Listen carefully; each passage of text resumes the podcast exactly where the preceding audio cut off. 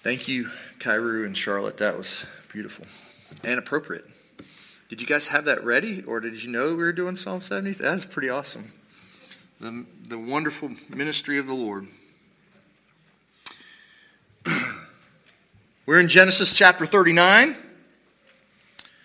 I'm entitling this like mini series within Genesis, um, the saga of Joseph.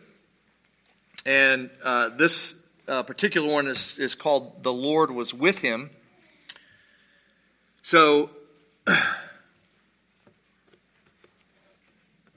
today we will conclude the service with a blessing. We'll do it from 2 Corinthians 13 14. It will say, The grace of the Lord Jesus Christ and the love of God and the fellowship of the Holy Spirit be with you all. And you will be called by God to receive that blessing by faith. Jesus Christ declared to his disciples that he would be with them even to the end of the age. So, really, the question today as we begin is what does it mean for the triune God to be with you? And what difference will that make in your life? In this passage, we will hear many times that Joseph was uh, given success. And so we will also be dealing with what is the connection between the Lord being with us and success. When things are going well, does that mean that the Lord is with us? And when things are going badly, does that mean that the Lord is no longer with us? And what sort of success should we expect anyway? What are God's goals for our life?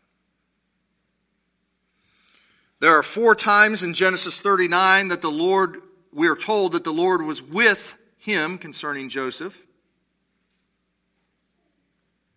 And even though that clearly the Lord has been with his people throughout the book of Genesis, this is the first time in the book of Genesis that this statement has been repeatedly stated. I think the only other time that it says this is that God was with Ishmael. So Joseph's life, in particularly chapter 39, is a model to instruct us. Trying to understand what does it mean that God is with us. In some ways, he is a, a model of Jesus Christ. We'll talk about that particularly towards the end of this, this sermon. But he is a model to you because the same statement that God is with you is the one that was made of Joseph. If you trust in the Lord Jesus Christ for your salvation, been washed in the blood of Christ, clinging to the rock of Christ, then it is true that God is with you. And you are to live each day with that assurance. We last saw Joseph being sold into slavery. And so we pick up in chapter 39, verse 1. Now Joseph had been brought down to Egypt and Potiphar, an officer of Pharaoh, the captain of the guard, an Egyptian, had brought him from the Ishmaelites who had brought him down there. So, the first thing to understand is that Joseph is no longer in control of his life. The text says that he has been brought down to Egypt. And that's, that's there to be more than just geographically southward, he has been plunged into servitude and suffering. He happens to be sold into the house of a very powerful man in Egypt. He is the captain of the guard, an officer of Pharaoh himself. When I spoke, I can't remember which Graybill girl it was yesterday, I told him when I was preaching on today, she said, I said, Yeah, it's Joseph. He's going to go down to Egypt. And said, oh, yeah, yeah, he's going to get back up and he's going to be ruler. You know, like it was like boom, boom. And it's, uh, we often, we often do this in our minds, right? Oh, yeah, the Joseph story. I know that. Yeah, he goes down to Egypt and he becomes ruler, right? You know, and so it's easy to pass over the downward uh, slide like it's just a matter of a second. Uh, this period in, in Joseph's life will last 12 years. He will either be, either be a slave or a prisoner for 12 years. Um, we don't want to pass over the downward uh, humiliation of Joseph too quickly. We do know that he will be exalted, but we don't want to minimize what he felt during this period. You also don't want to forget that, that the Lord had given Joseph a dream. And in that dream, Joseph would rule and his brothers would bow down to him. That dream affects the way Joseph thinks about life as well. It would have raised his expectations. And so at this point, when he is being sold into slavery, his expectations for what God would do in his life are being crushed at this moment. He's also been included in the promise given to Abraham. We'll see that in a moment as well. But I bet that that promise given to Abraham seems a far distance from him at this moment. Joseph would have surely had doubts and questions. How could this possibly come to fulfillment? He was in this moment powerless. He was helpless. He was not in control of his life.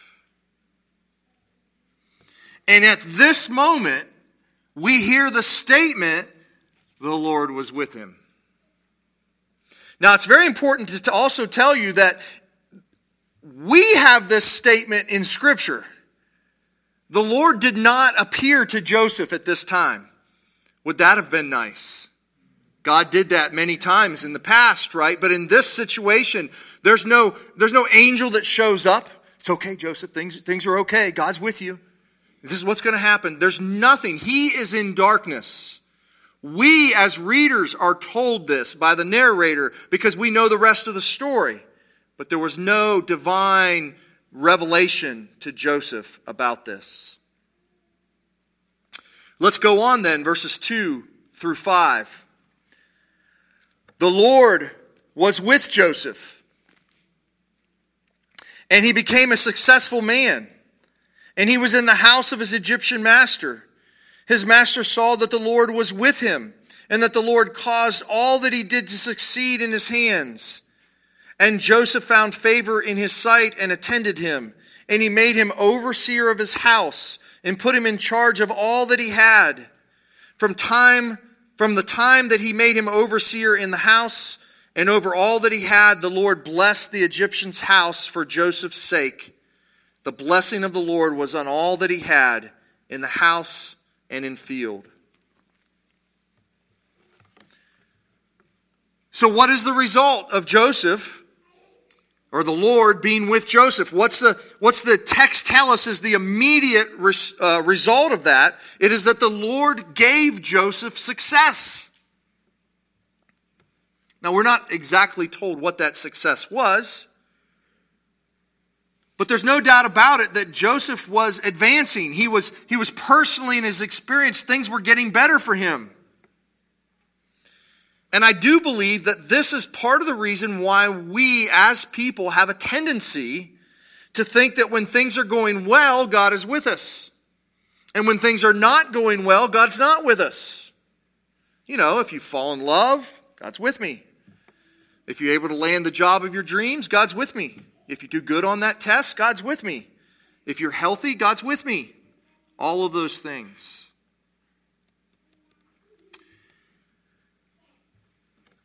In this situation, there is a connection between God being with Joseph and his success. I want you to hold on to that. We're going to have to, going to, have to develop that as time goes on in this chapter. generally speaking, I put that in quotes, generally speaking, When good things happen to you, you should be thankful to God for them because He has given them to you. The good gifts should be received with thanksgiving. And in this text, Joseph must have some way acknowledged Yahweh's goodness to him as he was experiencing these little successes. Because otherwise, how would the Egyptian master be able to give credit to Yahweh? He could have given credit to his own God. He could have given credit to luck, to whatever he wanted, he, he could have given credit to. And yet, in this situation, the master looks at what's going on with Joseph and he concludes Joseph's God must be blessing him.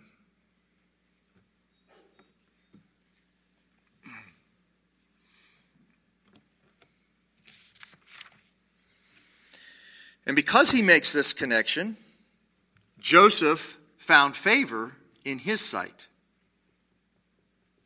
Now, it's important to understand here that even though Joseph is finding favor with his master, the master doesn't release Joseph. You know, if, if, if ideally at this point, would you not want Potiphar to see how God was blessing Joseph and say, hey, can I adopt your God as my God?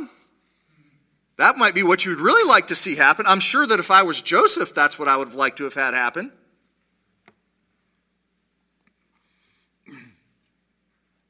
I would have wanted at least some more freedom, some more independence. But this was not God's plan for Joseph. Instead, Joseph finds favor. That's a good thing. But it's not everything that Joseph would have wanted. Joseph is put in charge of the entire household. He is made an overseer. That's going to be important as well as we move forward. And Potiphar trusts Joseph. He gives him this confidence and this uh, responsibility and trust. And Joseph takes that and he uses it well. He doesn't, he doesn't try to uh, uh, take advantage of this. Now, if you don't know this right now, there Potiphar's it's the text tells us that Potiphar's house is blessed because he's put Joseph over him. This is a direct outworking of God's promise to Abraham. God had said to Abraham in Genesis 12, 3, Those who bless you, I will bless. So, this is a direct result of this. This is what's happening. But I would tell you that this is not the way I would be excited about this. I'd be like, give me my freedom. this, you know, you're, you're starting to feel hopeful. You're starting to see the darkness, uh, the clouds dissipating, but it's not everything that you would want. And this is a, a, situation where Joseph is an incredibly good model for us today. He is willing to work hard for the good of his master. And you here today may not be a slave, but you have people that you work for. And even if they are unbelievers, we should work hard for them. And because we are in their companies, we should expect God to in some way bless that company. We at least should not be surprised when God blesses them. Joseph is a trustworthy servant, even to his unbelieving master. And I can, I can just hear uh, the images of Joseph as Paul exhorts the Colossians Slaves, obey in everything those who are your earthly masters not by way of eye service as people pleasers, but with sincerity of heart, fearing the Lord. Whatever you do, work heartily as for the Lord and not for men, knowing that from the Lord you will receive the inheritance as your reward. You are serving the Lord Christ. Down in 39, verse 6. So he, Potiphar, left all that he had in Joseph's charge, and because of him, he had no concern about anything but the food he ate. And at this point, we would be thinking, what could possibly go wrong? Joseph has found favor in the eyes of Potiphar. Joseph is not doing anything to jeopardize that. He is being faithful, he is being loyal to his master. And we know that the Lord was with Joseph. So, what could happen that would be wrong? Certainly, God would not let his obedient child not be further experiencing of success. Wrong. This is where we begin to see that this, this connection between the Lord being with you and our immediate temporal success, it needs to be further explored because it seems now that Joseph, in his obedience, will actually be further taken down. Verse 6b Now Joseph was handsome in form and appearance. Now, the Bible's usually purposeful when they give you this kind of language. Do you guys remember anyone else in the Bible that was beautiful in form and appearance? Maybe David, yes. I was thinking in Genesis. Good, good job. Rachel. Okay. Uh, Rachel was beautiful in form and appearance.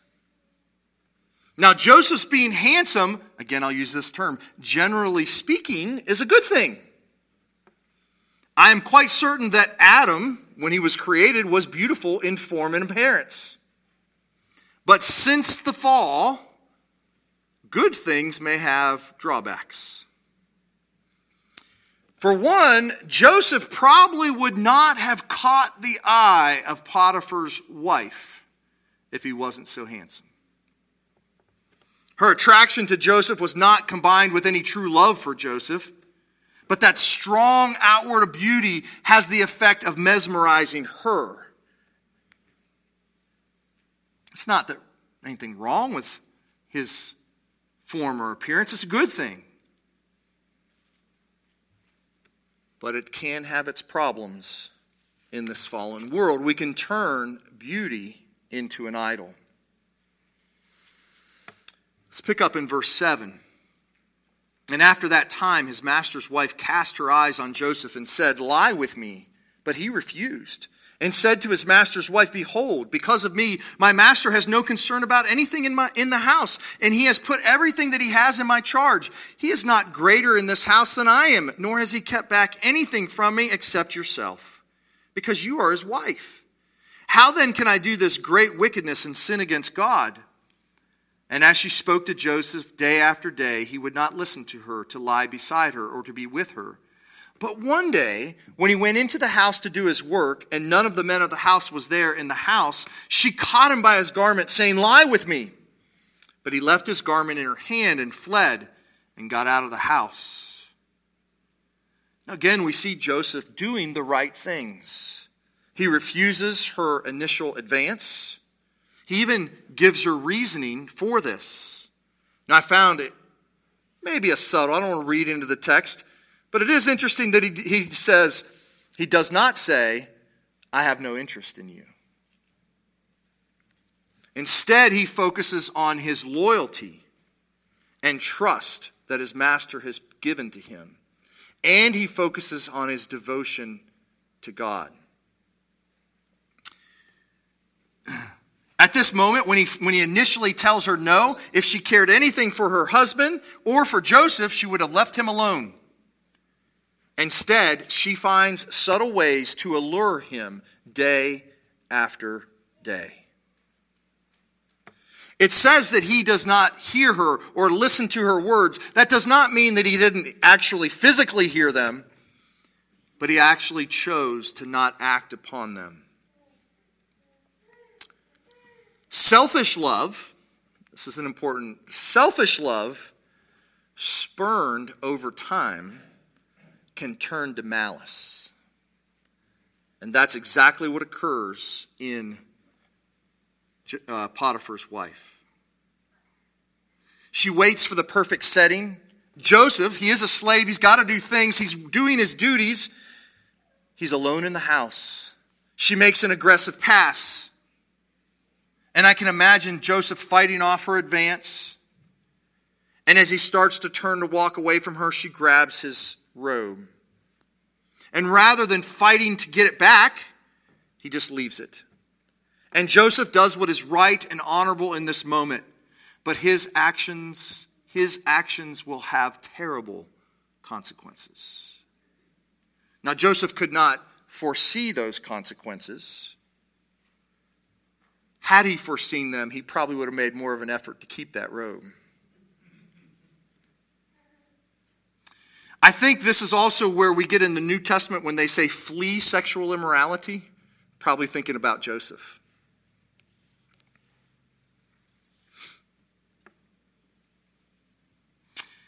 But there's more to Joseph's actions and to Joseph's story than just his fleeing sexual immorality. God is trying to teach Joseph and you and I what it means that he is with us. If Joseph had had his heart set on success, he would have acted very differently. He may have sought a way to use Potiphar's wife's attraction to his own benefit. Maybe I can parlay this into something beneficial for me, get my freedom. He had to know that resisting her over time would not end well. He might have actually gone to Potiphar and subtly said, Sir, there's things going on here, and I need to get out of this situation. He might have done that as well. But Joseph does not scheme to ensure his own success. And I'm telling you, this is as refreshing as the fact that he flees the temptation. You see, how many of our choices are motivated by our desire to gain success in one way or another? Jesus did say, You cannot love God and mammon, meaning, you usually translate that money, but I would translate it the success of this life. Joseph is thinking about his God He's thinking about loyalty to his God. He's thinking about his master more than he is thinking about personal success. And I'm like, because I'm not always like Joseph.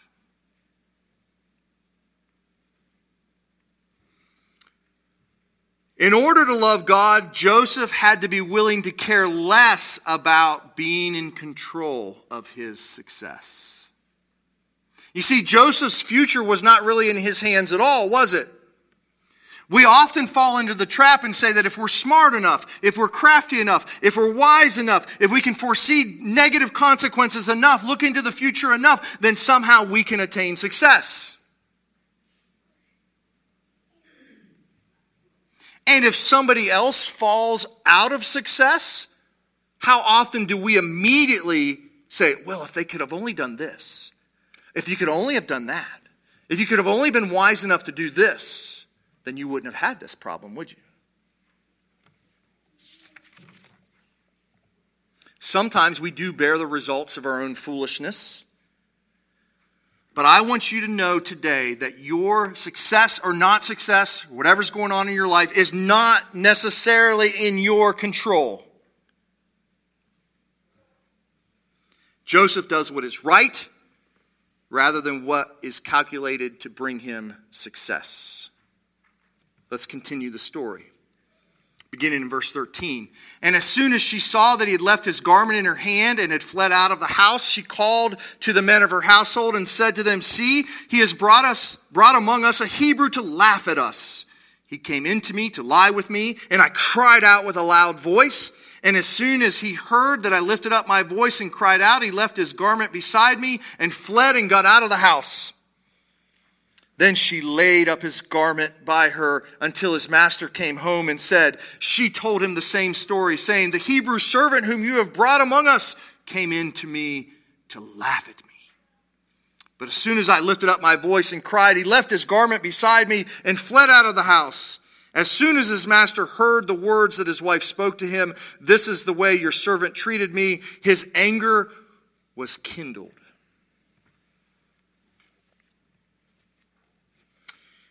Now, this story could be repeated many times throughout history.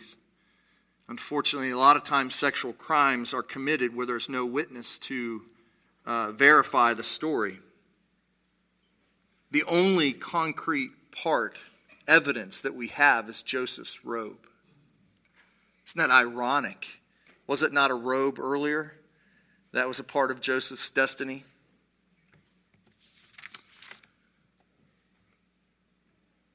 She plays up Joseph being a Hebrew. Now, at this point, a Hebrew is basically saying like a nobody. Because remember, there's only a few Hebrews at this time, right? There's not many of them. But I think she plays her story too strongly. She claims that Joseph intended to laugh at her. And I think the idea of laugh here is one of that Joseph intended to, to in some way dominate her. And we're told that as soon as Potiphar heard her words, he was angry. But notice the text does not tell you who or what he was angry at. Just told that he was angry. I think there's at least a glimmer of thought, some evidence in this text that he's just mad that his great talisman is being lost. I think he may have even had some doubts about his wife. He knows Joseph has been loyal to him. Why would Joseph do this? But notice there is no trial that takes place. Sorry, lawyers. There couldn't be a trial. For Joseph to even, I mean, for Potiphar to even demand a trial would look terrible. To not take the, your story of your wife as opposed to your slave. Potiphar's in a pickle. He knows that he has to take the story of his wife and he has to put Joseph in prison. He could have killed Joseph. Nobody would have said a thing. He could have put Joseph in a like a, a low down slum prison.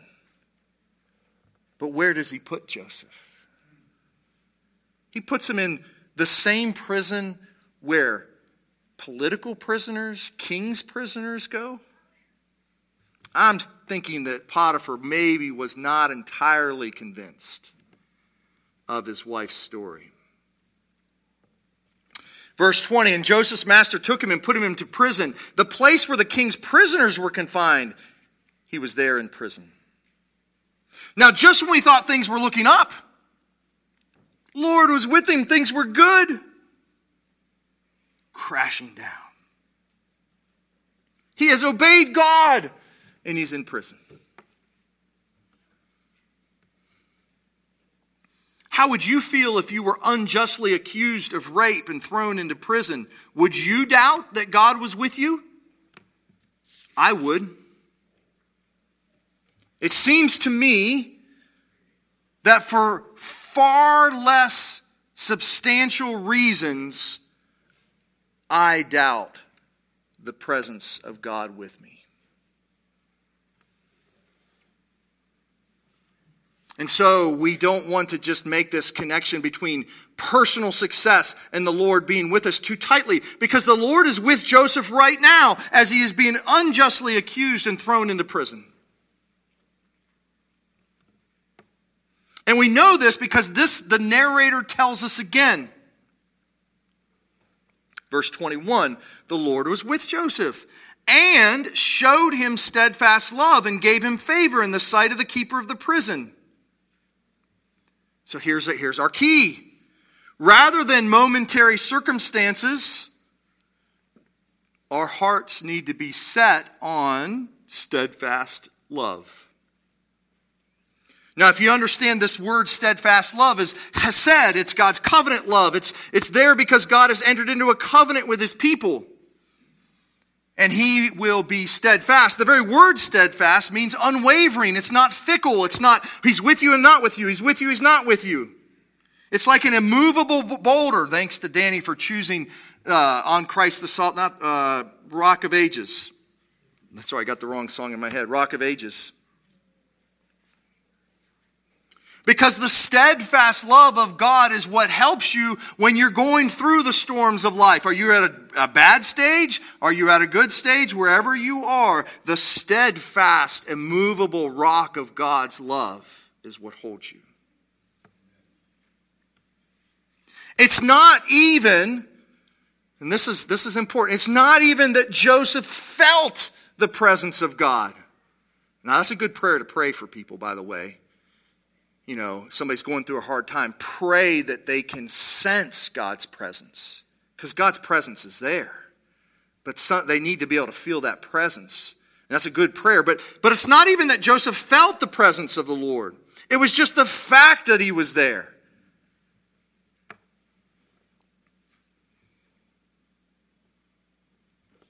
This is the point of this story. And this is what you need to draw from it. in me, I went through this week struggling with this, believing as often as you deal with the sermon afterwards, I deal with it beforehand. I'm like, Lord, sometimes I wonder where he is. Now, Joseph's situation, again, the steadfast love, again, results in Joseph gaining favor in the eyes of the keeper of the prison. So you can't just throw success out and say, well, uh, you know, the Lord being with you means defeat. No, it can't mean that, right? It has to, in some sense, mean success. It has to, some sense, be that way. But it's not this worldly, temporal success.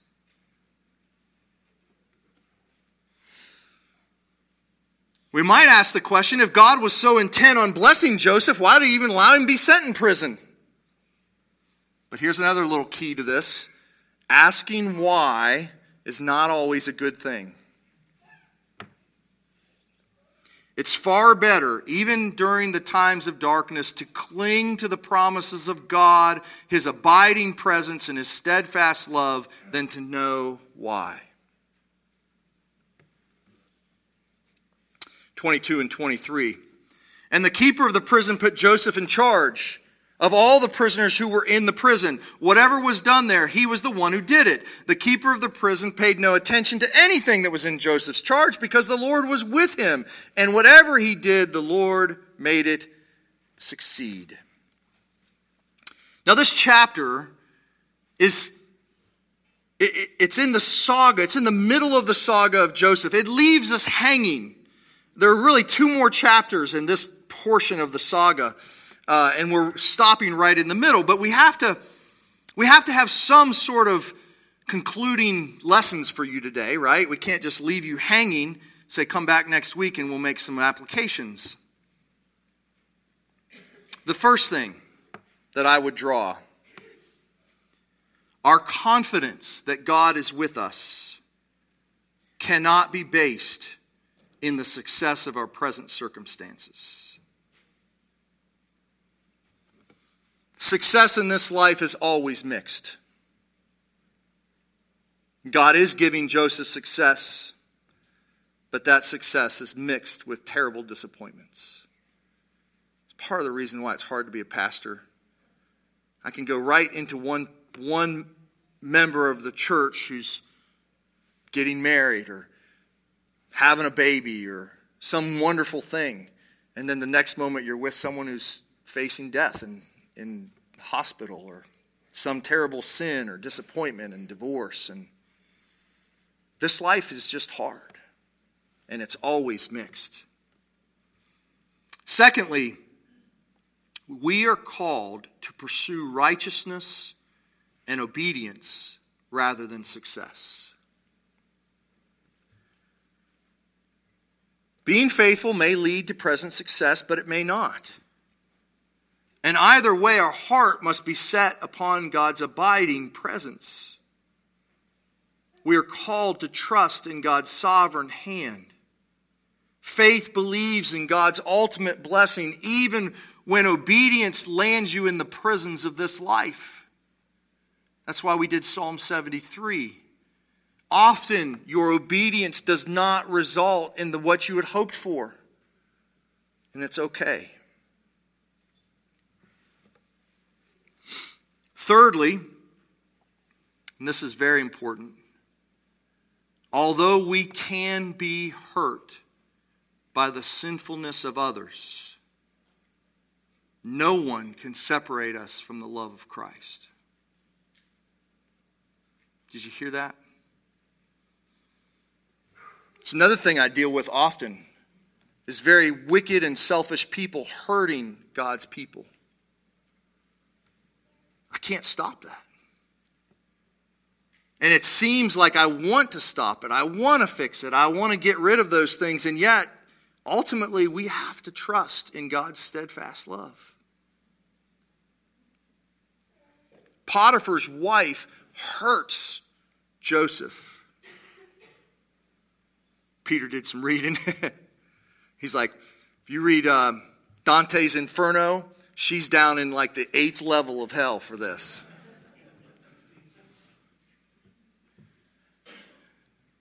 She hurts Joseph. He's in prison for years because of her actions. But Potiphar's wife does not ruin God's plan for his life. What is God's plan? Well, it can't just be temporal happiness because it did ruin his temporal happiness. If God's intention was just to make Joseph as happy as he could possibly be, God fails miserably. Of course, God is doing things in terms of sanctification in Joseph's heart. How cool is it? God knows he's going to take Joseph and make him ruler of the land of Egypt. Where does Joseph learn his training on how to rule? As a slave and as a prisoner. Is that not cool? He probably thought this is wasted time. And God's saying, I got you in the best training place I could put you. Not only are you learning how to rule, but you're being humbled at the same time. And guess what? Joseph was an arrogant little kid. He needed some humbling.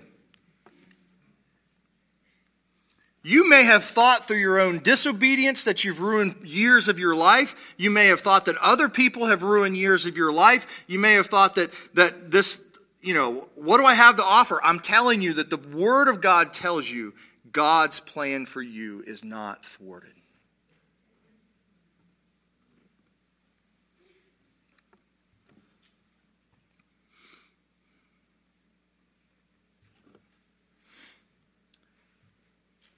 We have our own ideas of what is significant, what will make our life significant.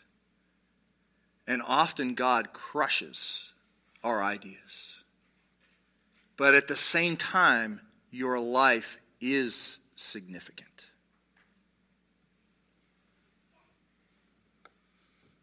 God is continuing to fulfill his plans for you. The fourth point is Joseph points us to Christ. Joseph's path to glory goes down before it goes up. Down, down, down, then up. He is a foreshadow of Jesus Christ. Jesus left the, the glories of heaven. He goes down. Even as a baby, he was carrying down to Egypt, identifying with his people. He was not put in a pit or a prison, but he did hang on a cross. And he was obedient to the point of death, and so became the source of your eternal salvation. You see, the very fact that he goes down before he comes up, all of your hope of being brought out of the pit of your own sin comes from the fact that Jesus went down there with you. He bore your sins. And so, as he rises up, he is t- bringing us with him. He is why we can say there is therefore now no condemnation for those who are in Christ Jesus, because it is His willing, His obedience, His sacrifice that brings to us God's presence, not in wrath, but His saving presence, which is what we really need. Let me ask you this Do you think Joseph had any clue that his life was a foreshadow of what Christ did? I don't think he knew that. We're reading stories today about Joseph, and he probably had no clue that that's going. On. He's sitting up there going, Really? I had no idea. There will not be chapters in the Bible written about you. But your life is being used by God to point others to Jesus. You see, you're following the same path that Jesus uh, went. He went from down to up. You do the same thing. That's how people see Christ. They see you going down, knowing that you're going to be brought back up again. That's you demonstrating to the world. Not just that you go a life of ease, like uh, like in uh, New Zealand, right? That's the idea. Everyone happy in New Zealand, right? It's not that. No, as Christians, we go through the same path that Jesus went so that the world can see that this is the true path to glory. It's impossible to know why God chooses your particular sufferings. I look out at you and you all have different ones. You don't have the same ones, but they're all there. But He chose them specifically. He chose your path. He's using your path for His glory. His abiding presence and His steadfast love, that's what we cling to to pull us up to glory. And that's why at the end of this service, I will be giving you the blessing that the Lord is with you. That's what's so awesome. That we have our God with us. Amen.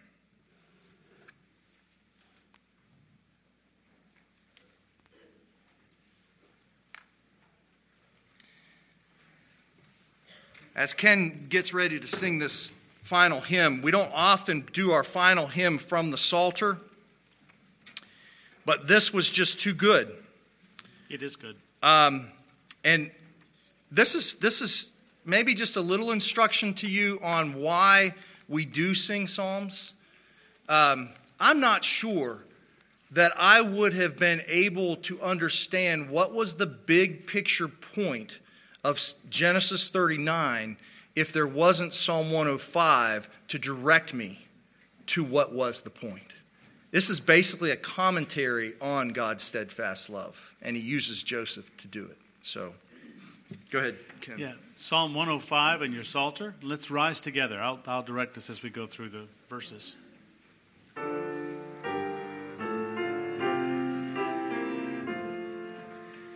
Oh, thank the Lord on his name call, his deeds tell peoples all.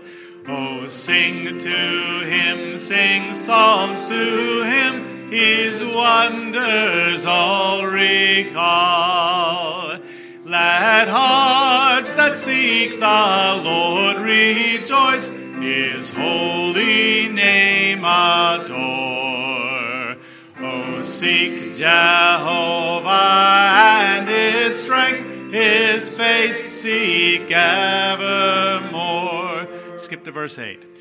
A thousand ages to endure, commanded he his word. With Abram made a covenant the promise Isaac heard. A law to Jacob he confirmed, a bond for Israel. I will to you give Canaan's land, where you as heir may dwell. When few in number, scarcely known, they sojourned in the land.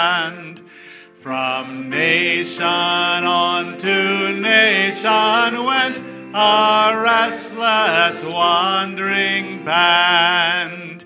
He let none hurt them for their sakes to kings he gave alarm. Touch not my own anointed ones, ere do my prophets harm. When he brought famine on the land and broke their staff of bread, the Joseph they sold as a slave he had set on ahead. His feet they hurt with fetters strong, and him in irons did band. Till what he prophesied came true, the Lord's word him refined. Verse 42. His holy promise he recalled, how Abraham served him long. he led his people forth with joy, his chosen ones with song. The nations, lands, the people's toil, he gave them for their own, that they should keep and heed his law. Oh, praise the Lord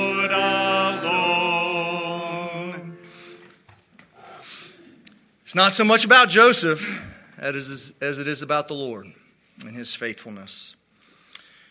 The grace of the Lord Jesus Christ, the love of God the Father, and the fellowship of the Holy Spirit be with you all. Amen.